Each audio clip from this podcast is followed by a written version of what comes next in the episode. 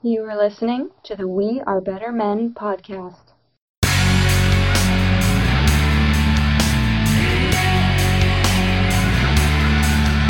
The views and opinions expressed on the Better Men podcast are those of the host.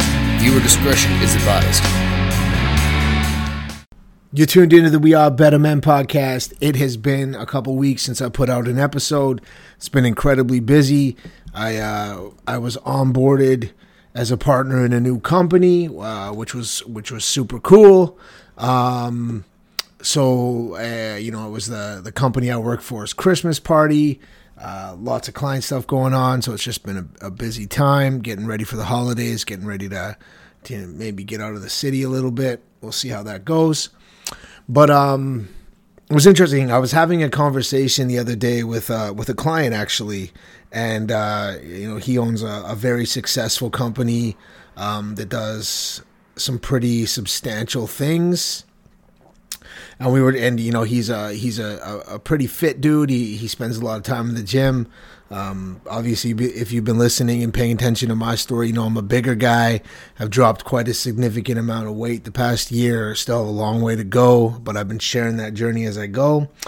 And uh, we were just chatting, we were chatting kind of about the mentality of what it takes to make to make a constant change in your life or to make a habit. And, you know, there's a lot of theories on on how, how many times you need to do something before it becomes a habit. Um, I, I think most of that's B S from what I've learned. You know, I mean, you can't, you can't really, there's no systematic way to, to, ha- to make a habit out of something, but Um, what we were chatting about is, you know, as one thing I've I have started doing um, is going for a swim often and as often as possible, and I'm finding it to be, you know, a great uh, stimulant in a lot of ways. It's a it's a good wake up in the morning if I'm able to go in the morning.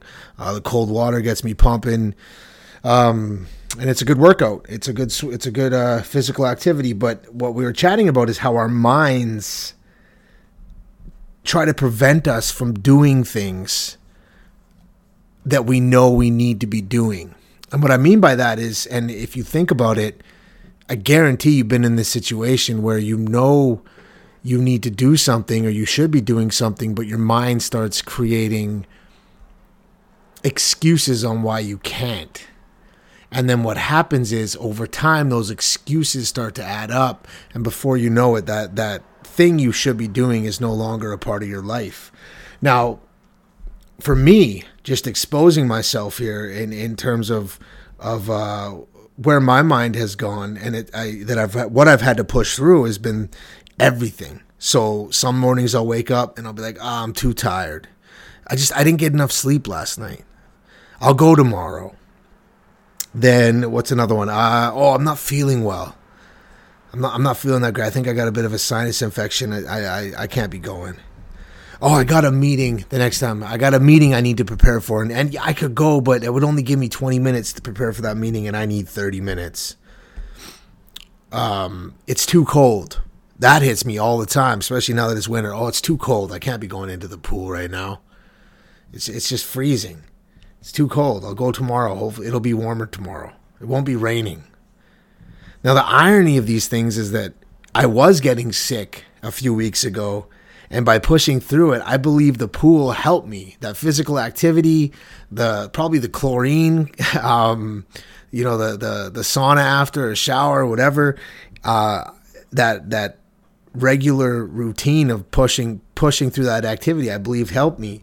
Um, you know, when I say it's too cold or I'm too tired, there's nothing nothing will wake you up more. And I know this now, after doing this for about two and a half months, uh, at least three times a week, is nothing will wake you up quicker and more than hopping into a cold-ass pool first thing in the morning. Nothing. Um, best way to wake up. You know, better than coffee, better than my tea, better than everything else. It's it's a boom, and you wake up. When I've, you know, there's been nights where I've been working really late, you know, after the kid goes to bed or whatever, and I'm up and I get four or five hours of sleep maybe. Nothing wakes me up like jumping in that pool and then going to work. Yeah, I get tired by the end of the day because, you know, that's not enough sleep and it's not healthy to get that that limited amount of sleep. But for that first few hours, I'm able to focus and do what I need to do. So I think that kind of what I was thinking about and what the moral of this one is, is just, you know, I'm sharing my journey. I'm being vulnerable. I got a long way to go. I slip all the time, uh, especially with the with the treats. I've been eating candy my whole life, you know, and uh, and I, I slipped, and I do slip. Um, you know, I didn't do like anything crazy like keto or anything like that. I just completely changed my relationship with food and up my physical activity. Um, but I think that we just have to, you have to, you have to realize that your mind is trying to trick you, that your mind is trying to, to get you to do what's easy, because your body, you know, like anything natural, wants what's easy.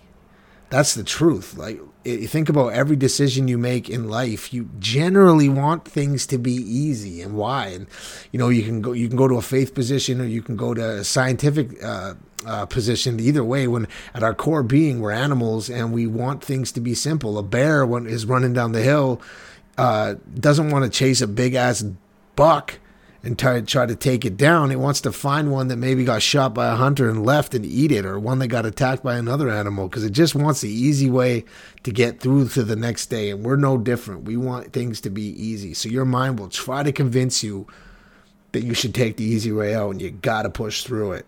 I still have a long way to go. I keep saying that, but it's important, because I don't want to ever come across like I'm some guy that, that all of a sudden created or, or became something crazy. I still have a long way to go in this transformation, but um, that that struggle is real, and, and I've uh, I've felt it. Stay motivated, lean into it, and just push through it.